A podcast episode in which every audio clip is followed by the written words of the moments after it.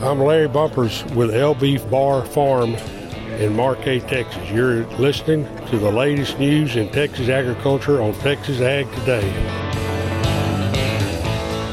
Welcome to Texas Ag Today, a daily look at the latest news in Texas agriculture. Texas Ag Today is produced by the Texas Farm Bureau Radio Network with the largest farm news team in the Lone Star State. Now, here's the host of Texas Ag Today, Carrie Martin. Hello, Texas. Thanks so much for taking time to join us for another edition of Texas Ag Today. All you've got to do is jump on in with me and buckle up. We're going to take a ride around the Lone Star State as we cover the most important industry in this greatest state in the nation, Texas agriculture. Our show today coming to you again from the Beef Cattle Short Course on the campus of Texas A&M University in College Station. So what will the next 40 years look like for the beef industry? That's the theme of this year's Beef Cattle Short Course here in College Station. We'll take a look at the next four decades of bee production, plus, we'll have some market outlook coming up to kick off today's show. My name is Carrie Martin. I'm your host, along with the largest and most experienced farm news team in the Lone Star State. And we're all standing by to bring you the latest news in Texas agriculture, from the piney woods of East Texas to the rocky ranges of the Trans Pecos, and from the Panhandle down to the Rio Grande Valley. Looking for the right opportunities in a time when there's uncertainty in the markets. I'm James Hunt, and we'll talk about that on Texas Ag Today. Just ahead on Texas Ag today, risk management improvements and growth for America's farmers and ranchers. I'm Tom Nicoletti, and we'll hear from the Deputy Administrator of USDA's Risk Management Agency. We'll have those stories plus Texas wildlife news and a complete look at the markets all coming up. Our show today is coming to you from the Texas A&M Beef Cattle Short Course in College Station. The topic of discussion at the general session of this year's Beef Cattle Short Course is the next 40 years in the beef business. Donald Brown of the R.A. Brown Ranch in Throckmorton was on a panel to discuss that topic, and he's very optimistic about the next four decades. Oh, I tell you, I am super excited about the next 40 years. And I think we're going to see continual change. And I like the paradox of change that says change has never moved this fast before, and it will never move this slow again.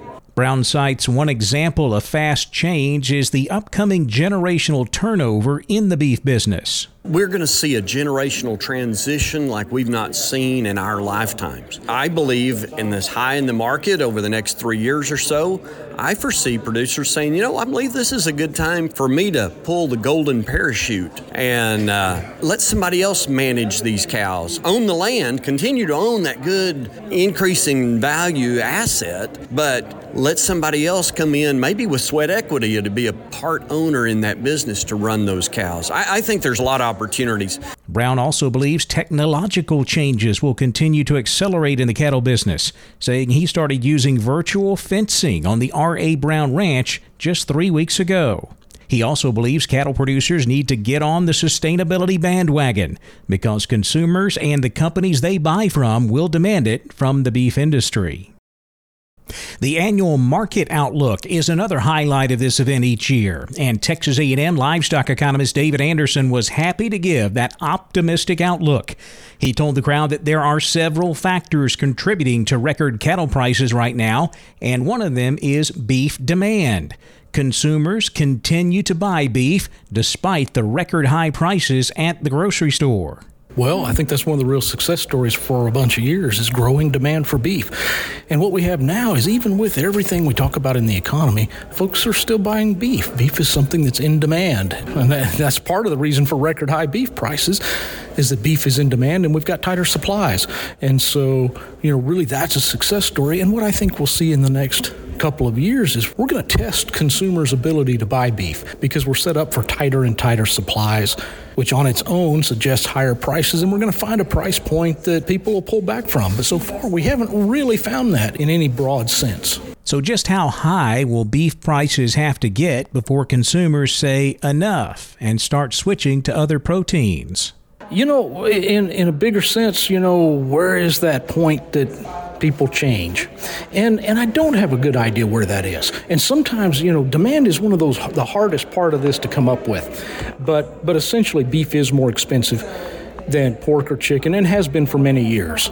Uh, that gap is widening. Uh, I think what we see, though, is you know there's evidence in the last couple of years of, of certain cuts that have just gotten too expensive. And, and you can see it in the data that, for example, ribeyes in the fall of 2021 got it to in wholesale over $15 a pound they immediately declined.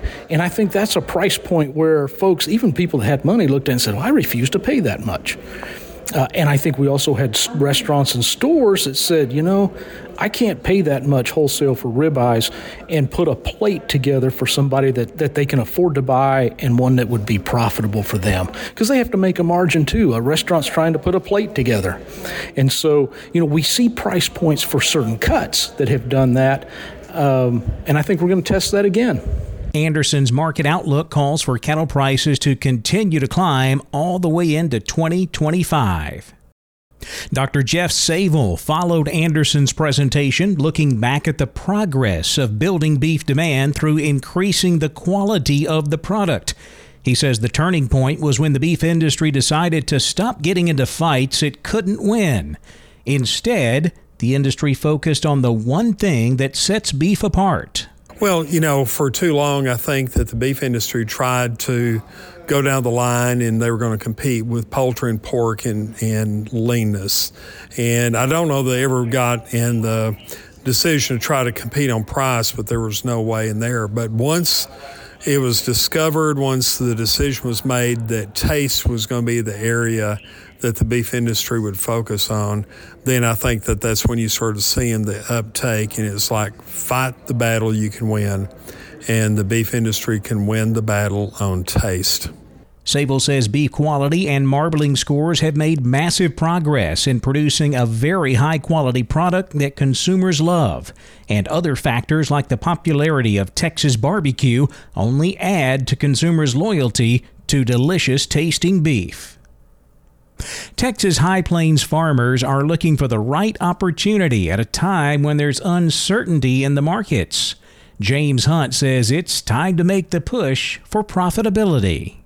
Texas High Plains farmers have some challenges ahead in the next few weeks deciding what they'll need to do to assure the best outcomes for this season's crop production. And then there's the matter of marketing those crops. Here's how Texas A&M grain marketing economist Mark Welch describes the current commodity price environment.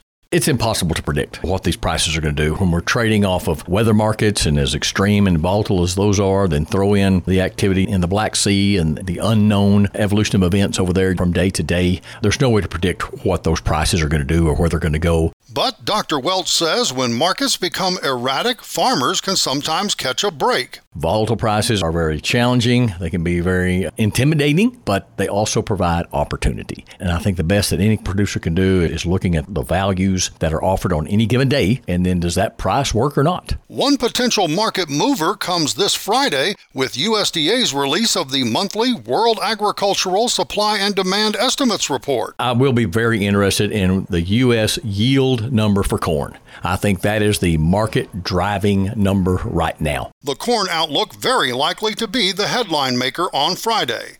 Meanwhile, Dr. Welch also shared these thoughts about the impact controlling costs has on profitability. In any given year, the most important, I think, aspect of our agricultural management and production system, we've got to be efficient producers. We've got to get our costs down.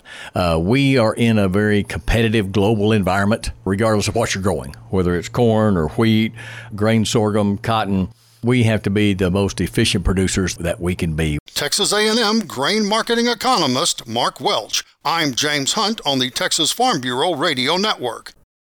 USDA's Risk Management Agency is making improvements to better serve American farmers and ranchers. Tom Nicoletti has more.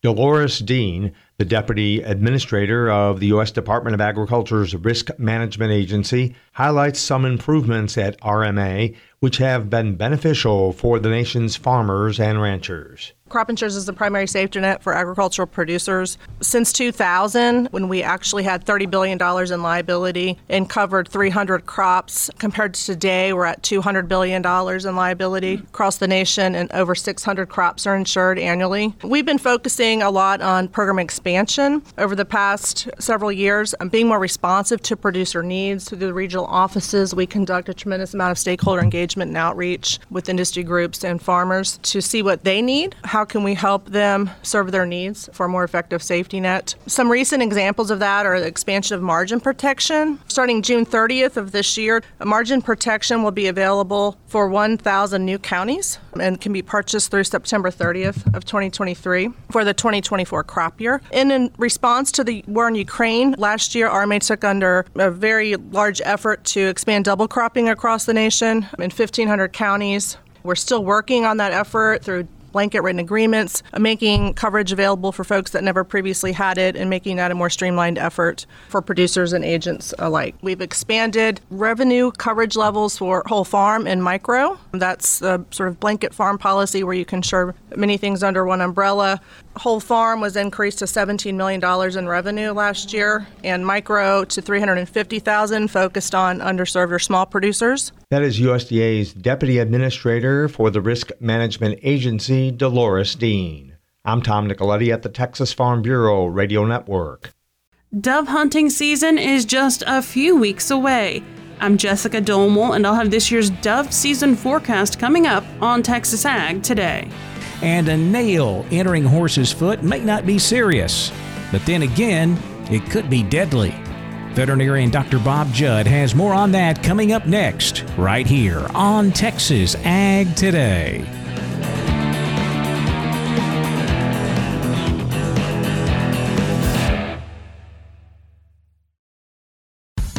Texas Farm Bureau Insurance has protected fellow Texans with auto, home, health, and life insurance since 1952.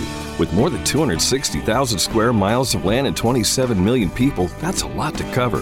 Whether you're wrangling cattle or wrangling kids, we're proud to protect Texans in all Texan ways of life.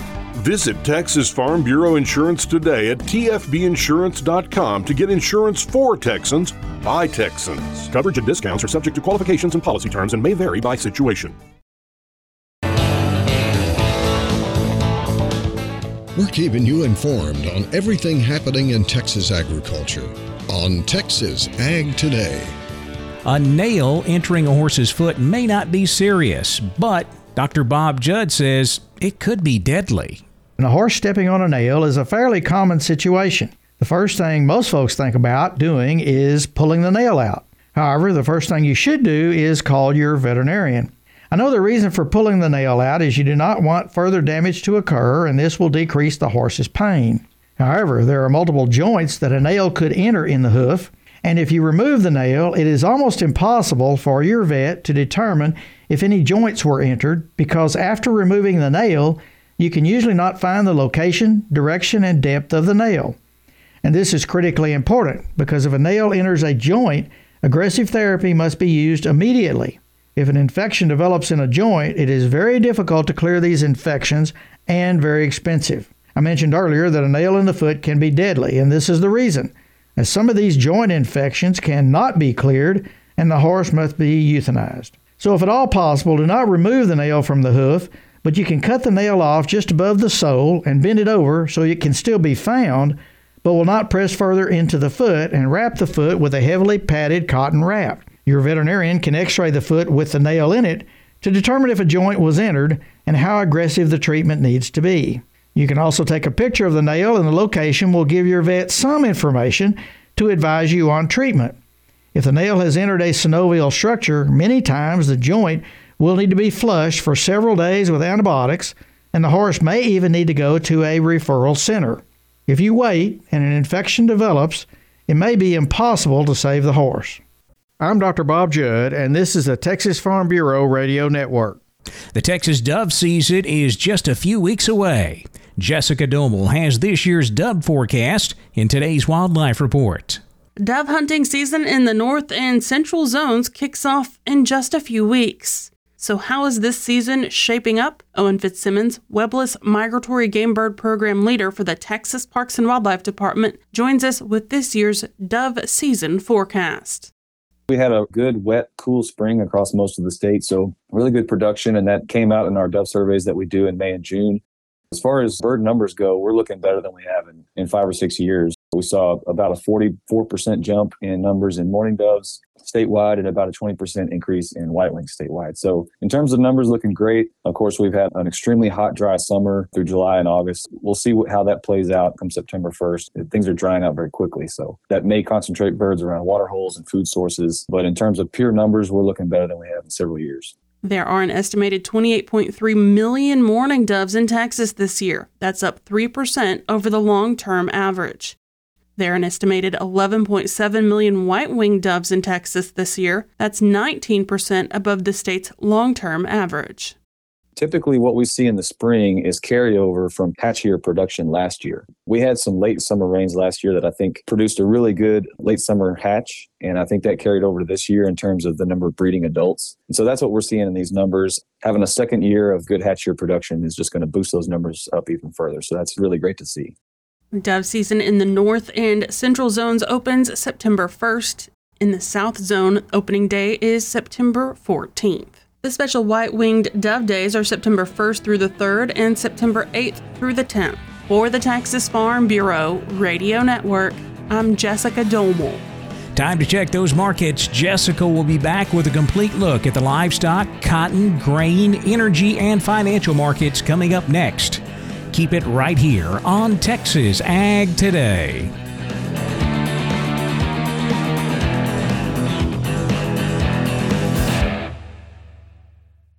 Texas Farm Bureau has served farm families in rural Texas for nearly 90 years. We're pleased to offer new affordable health care coverage choices for all Texans through Texas Farm Bureau health plans. You do not need to be a member to inquire and apply. Plans are available anytime. There is no open enrollment period. Our United Healthcare Choice Plus network of providers is one of the largest available. For more information about the different plans, how to apply, or to get a quote for you, your family, or your small business, call 833 TX Health or visit 833txhealth.com.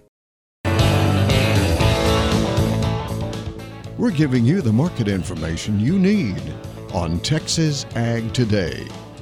The cattle complex traded lower on Tuesday as traders awaited movement in the cash cattle market. August live cattle even at 179.70. October live cattle down 52 cents to 180.90. December live cattle down 57 cents to 185.20. Corn traded slightly higher on Tuesday, and that did also impact the feeder cattle market. August feeder cattle down 97 cents to 246 even. September feeder cattle down $1.45 to 249.42. October feeder cattle down $1.67 to 251.22. Box beef was higher, choice up 94 cents to 302.43, select up $1.97 to 276.98. Now let's check those livestock auctions. We're walking the pens with Larry Marble. My guest, Rodney Butler, Beeville Livestock, had a great sale in Beeville on Friday. Rodney, tell these folks about it.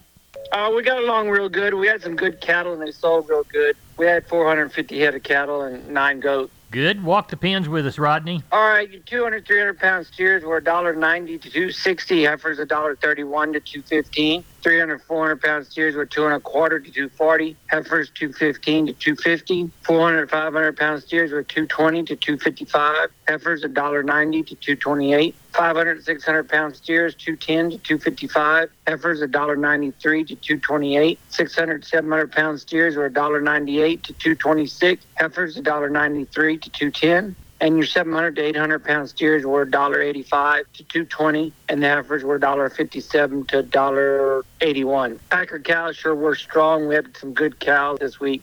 They brought anywhere from 65 to $1.05 bulls brought from 81 to $1.18 Stocker cows brought anywhere from 71 to $1.20 with some bred cows dollaring out around that 13 and a quarter. And the pairs we had Friday brought anywhere from 12.75 to 15 and a quarter, sir. Sounds like a pretty good sale. What do you anticipate for this Friday? Uh, I know two bunches of cattle coming this next Friday, but that's all I know of. I think they're going to be mostly calves.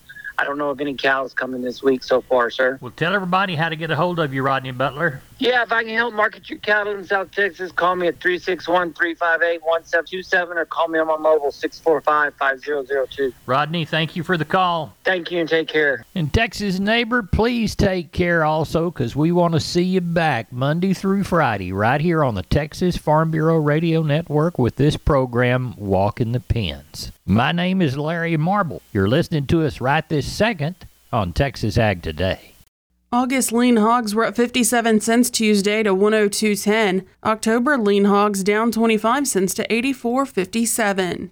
Block cheese was unchanged at $1.96. Barrel cheese unchanged at $1.80. August class 3 milk was up 2 cents to 17.38 a hundredweight. September class 3 milk was down 2 cents at 17.92 a hundredweight.